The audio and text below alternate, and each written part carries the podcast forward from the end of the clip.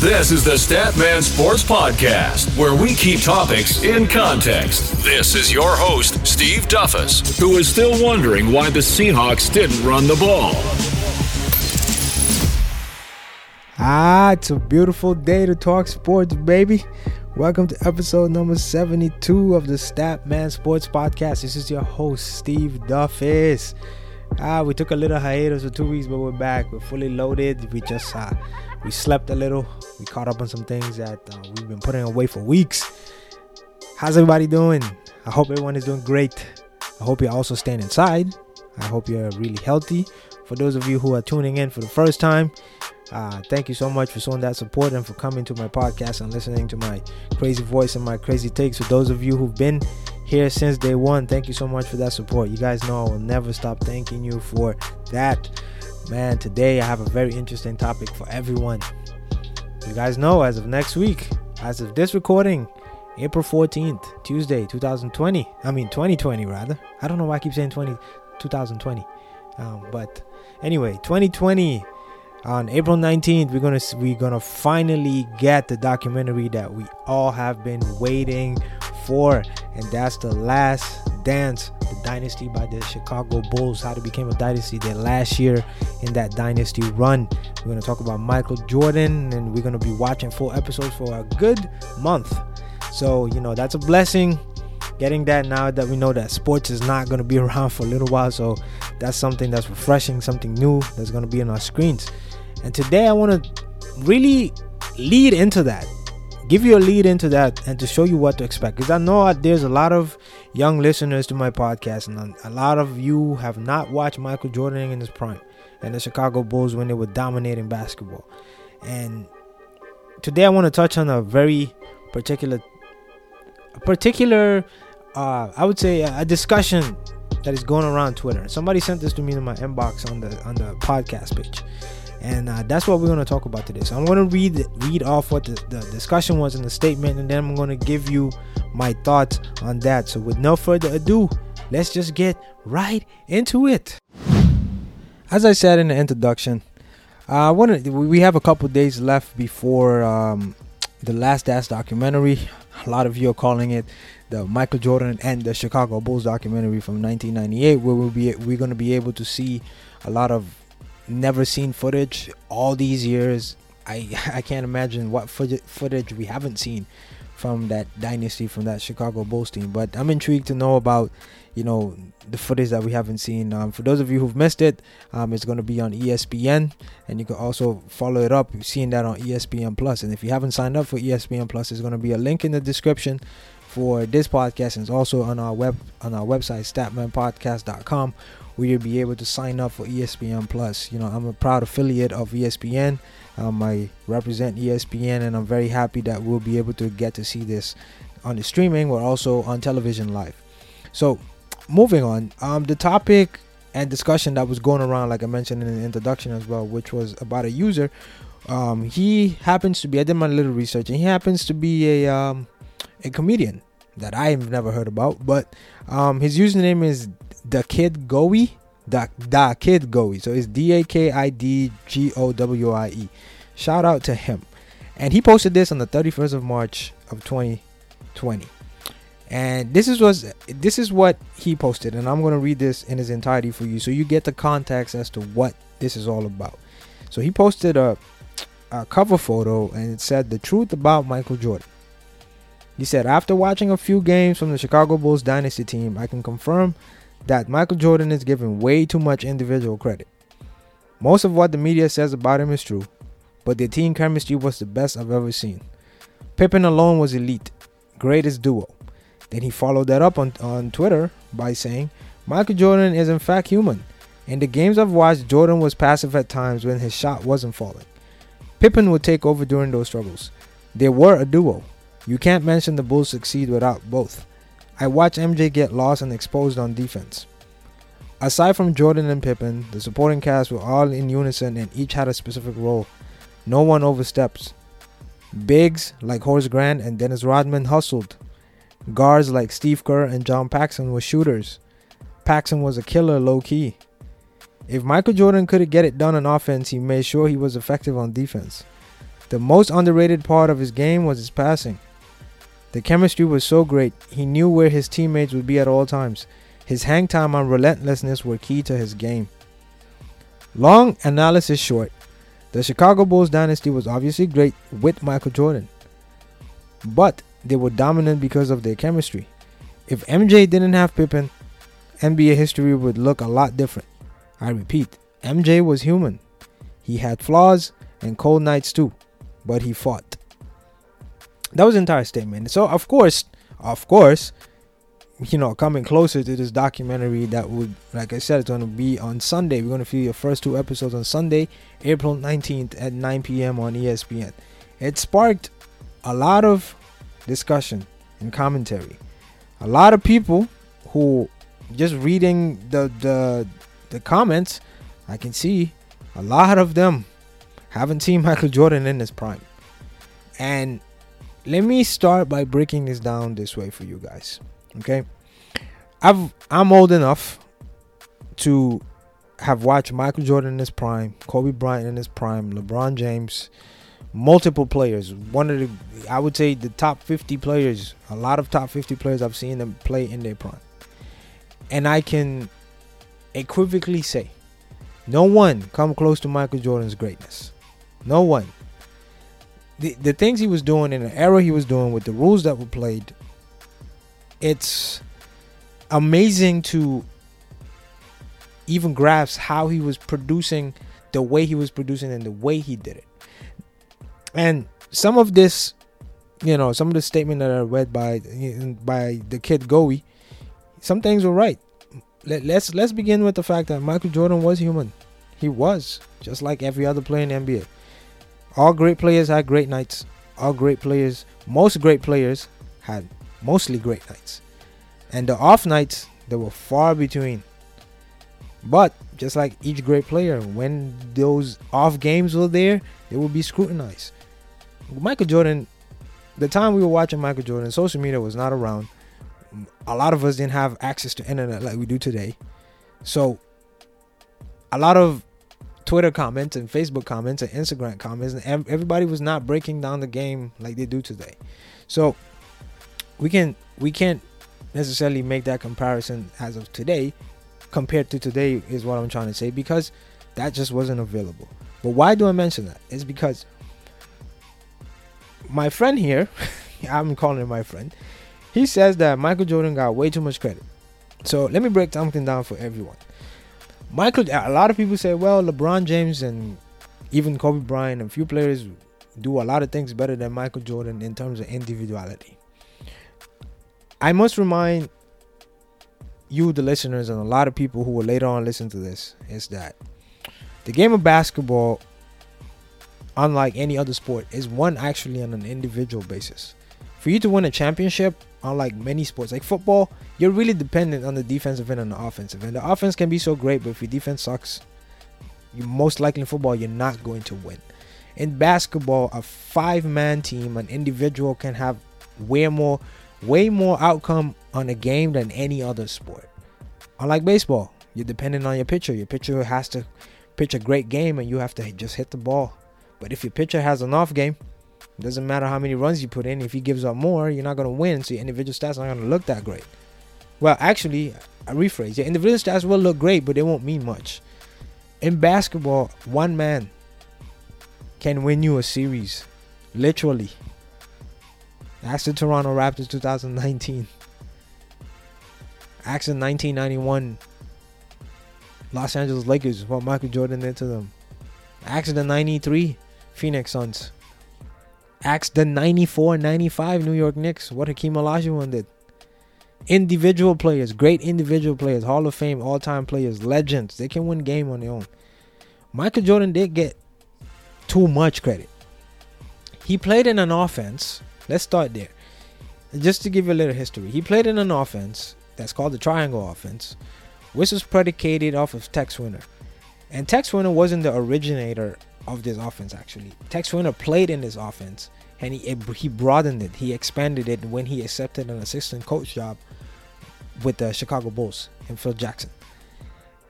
And Tex Winter loved that offense so much. I don't want to get into the intricacies of the offense because that would be a podcast on its own. Um, but but I would like to talk about it some other time though. Maybe during the time we you know we're watching the documentary, I probably break down the triangle offense. But just to give you a gist of what the triangle offense was, nobody has a set position in that offense. That offense is predicated on ball movement and man movement. It's a combination of both, but more so positioning the ball with a player that will give you the highest effectiveness to score the basketball. That's what the the triangle offense is all about if you if you go more into the detail of the triangle offense, it was more effective when you had a big man. That's why the Lakers with Kobe and Shaq, regardless of what lineup they had, was the perfect fit for that duo. And that's why they produced the way they produced. Kobe and Shaq are great, but they needed help from everyone else. But what made the triangle great is you need everybody in that offense to have a high IQ basketball. High basketball IQ is what I mean. You need to have a high IQ because the offense offensive sets don't dictate what you do. It's your knowledge of basketball is what dictate in that offense what happens. If somebody's open before the, the whole set is run, you get the ball to that person and score the basketball. That's how that offense was predicated. There was no one person holding the basketball and dominating at the end of the game. There was no one person who created all plays. Of course, there's those situational ways where you get Michael Jordan the ball, you got Scottie Pippen the ball in a position where they had to create a play. But the offense in itself was literally unstoppable because it was all about spacing. It was a 16 feet of spacing between the first man and the last man in that offense. Like I said, I don't want to get into all those details, but that's the type of offense Michael Jordan played his, his entire career, mostly, and most, and especially mostly in his prime years. So that is what Michael Jordan had to do. And like I said, that offense was affected having a big man. Michael Jordan played in a era where the hand checking was a thing. You couldn't defend without hand checking. You you can toss people out the air. You can bring them down. You can, like I said, you can hand check. You can you can grab and pull. You can you the NBA we know today is not the NBA Michael Jordan played in. It was way more physical the scores are low. If you grew up watching basketball now and you watch multiple games of the the Bulls or the 90s basketball, 80s basketball, you will come to understand these games were boring. Scores were ending like 91 89, like 95 91. Matter of fact, 95 91 was a high scoring game, even. So that's what the type of basketball Michael Jordan played in. It was a defensive era. So let me just run down to you based on the statement the kid made here. He said also the team had a lot of chemistry. Yes, they did. Any team ever that ever won any type of championship, they had to have some sort of chemistry. There were far and a few teams where there was one player that shined above all. But then most of the time in basketball, it was the superstars that carry you over the hump. And that's the way it is in basketball. You can have great team chemistry, but if you don't have one player that can overcome circumstances, that can overcome plays, that can overcome whistles, that can overcome the flu, that can overcome uh, absorbent situations, you won't win anything. Just it doesn't matter how good the other four players are or, or three players are on the court. You need those superstar players. So in that essence, Michael Jordan, yes, he deserved all the credit he got. Do I re- do I really have to mention the fact that he won six? He went to the final six times. He won six MVPs. I mean, what else is there to say? But of course, I'm not denying the fact. In order for him to get there, he did beat everybody literally by himself. But there were situations where he was the one that, well, not these. most of the situations why they won, it was because of him. And everybody else, the kid was right in his statement. Everybody else knew their role. That's what made that team great. That offense, everybody on that team had a high IQ. Everybody on the team understood their position. Every nobody did more than they had to do. Everybody knew their role. And I got to give the kid his save for that. That's true. Everybody knew their role. Teams knew and understood what they had to do against the Chicago Bulls. They decided, you know what, let Michael Jordan get his and let's stop everybody else. Well, Michael Jordan was that great that even when teams did that, they would still lose. So yes, MJ deserved all the credit he got. Believe it or not, like I said, social media wasn't available around the time when Jordan played. But I'm sure the way we talk about LeBron James today and all these superstars we talk about, the the the all-time exposure these players get now, I'm sure Michael Jordan would have gotten it. Matter of fact, he probably would have gotten it more. Because Michael Jordan was so likable. Maybe not between a lot of teammates and the media, but Michael Jordan, he was he knew how to balance his basketball on the court and off the court. He knew how to deal with the media. He knew how to deal with the media. He was charismatic. People liked him. So I'm sure he would have gotten a lot of exposure. But that's not the real reason as to why he deserves all the credit. If we just on the basketball court, MJ was who he was. Now, the other part of this statement by the kid, where he talked about that he noticed that a few games that he watched, which which in itself it's kind of questionable to me. What games did you watch? because I can't assume you're just gonna say, "Oh, Michael Jordan's human," because at a few games he was, you know, he didn't look interested. I mean, come on, you play 17 years of basketball. I mean, they, for the last four seasons, LeBron James hasn't been like half interested in half of the games he played. what am I going to say then? Like, oh, LeBron James is human. So therefore, because of the few games that I saw LeBron James play where he wasn't involved or he didn't show interest, means that all of a sudden he is human superstars pace themselves. There's some games they don't need to be interested in them. There's some games they're going to be off. They, are going to be circumstances where they're not going to perform all the time, and that. But that's the curse and the blessing of being a superstar. When you when you constantly perform on a high level, that moment it seems like you're taking a day off, or you do take a day off on the court, people are going to scrutinize you. They're going to say, "Oh well, look at that. You're not as great all the time as you think." And I think that's that's what it came down to. Look, the fact is, Jordan would have not won six championships without Pippen and Phil Jackson, and Phil and Pippen and Phil Jackson would have never won without Michael Jordan. Michael Jordan would have had a had a probability of winning more championships by himself without Phil and Pippen than Pippen and Phil with whomever whom, whomever else. We have a small sample of that. The two years that Michael Jordan retired, where were the Chicago Bulls at? They made it to the semifinals quarterfinals, semifinals. They never made the NBA finals. They were good enough, but they weren't good enough to win a championship. There's a difference. That was the difference. He was the difference. Michael Jordan was the difference. There was even a season that Michael Jordan, the second highest scorer, obviously was Scottie Pippen, but Michael Jordan doubled the amount of scoring in one season over Scottie Pippen. That's how much better Jordan was than everyone else. So yes, to make the point clear again, Michael Jordan deserved all the credit he got. But Michael Jordan is talked about so much. His greatness is talked about so much that it's overemphasized that yes, I do have to agree that sometimes we tend to overlook what Pippen and everyone else did that was involved in that Chicago Bulls team ever did. Then another part of the statement that I want to address is when he said here, guards like Steve Kerr and John Paxson were shooters Of course, Phil Jackson was a great coach. He know for that triangle offense to work, the way the ball was moving in that offense, you needed people who can shoot the ball. So why not get people who could shoot the ball? Nobody's diminishing what Steve Kerr did. Nobody's diminishing what John Paxson did. They were shooters, but at the same time they knew their role. They didn't have to do much. All they knew was if Michael Jordan get double team, if Scottie Pippen puts us in a position to score, all we got to do is put the ball in the basket. So you were right. They didn't have to overstep.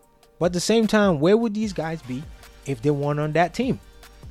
That's how you really have to look at this as well. Another part of the statement that was made if Michael Jordan couldn't get it done on offense, he made sure he was effective on defense. I must remind you, some of you, you younger listeners who haven't done your research, Michael Jordan was so great, and it's part of why he's considered the, the greatest player of all time. Michael Jordan early in his career won Defensive Player of the Year. He won All Star Game MVP. He won the MVP. He won Defensive Player of the Year. Was all defensive team one, obviously. Led the league in steals, and led the league in scoring. That's what he did all in one season. How many players can say that? Literally zero. No one has ever done that. That's how great Michael Jordan was. So, did this idea that we talk about he didn't deserve the credit that he that he gets, I will forever defend it. Jordan deserved all the credit he's getting. Now, the other part that's interesting to me, um, I want to look at Michael Jordan during his prime when he was winning. Well, I wouldn't say in his prime because his prime was from like 88 all the way to 98, to be honest. But the times he was winning the championship. So from 90 to 90, from 1991, 92, 93, 96, 97, 98. This is the order Michael Jordan was averaging from 1990 to 1998. 36 and a half points. Listen, listen to this craziness. 36 36.7 points. So that's 37 points, 7 rebounds, 7 assists. 31 points, 5 rebounds, 6 assists. This is in the playoffs now. Playoffs including NBA Finals. Excuse me. 37, 37, 7 and 7. 31, 6 and 8. 34, 5 and 6. well, actually, 34, 6 and 6. 35, 7 and 6. 31, 31, 5 and 7. 30, 5 and 4. 31, 8 and 5. 32, 5 and 4. For his entire career in the playoffs, Michael Jordan averaged 33.4 points a game, 6.4 rebounds, and 5.7 assists, and 2.1 steals and a block. Um, that's the highest percentage ever in basketball history. NBA Finals. Michael Jordan was this great. He had one NBA Finals where he averaged less than 27 points a game. And that was arguably against one of the top five defensive teams of all time in the Seattle Supersonics.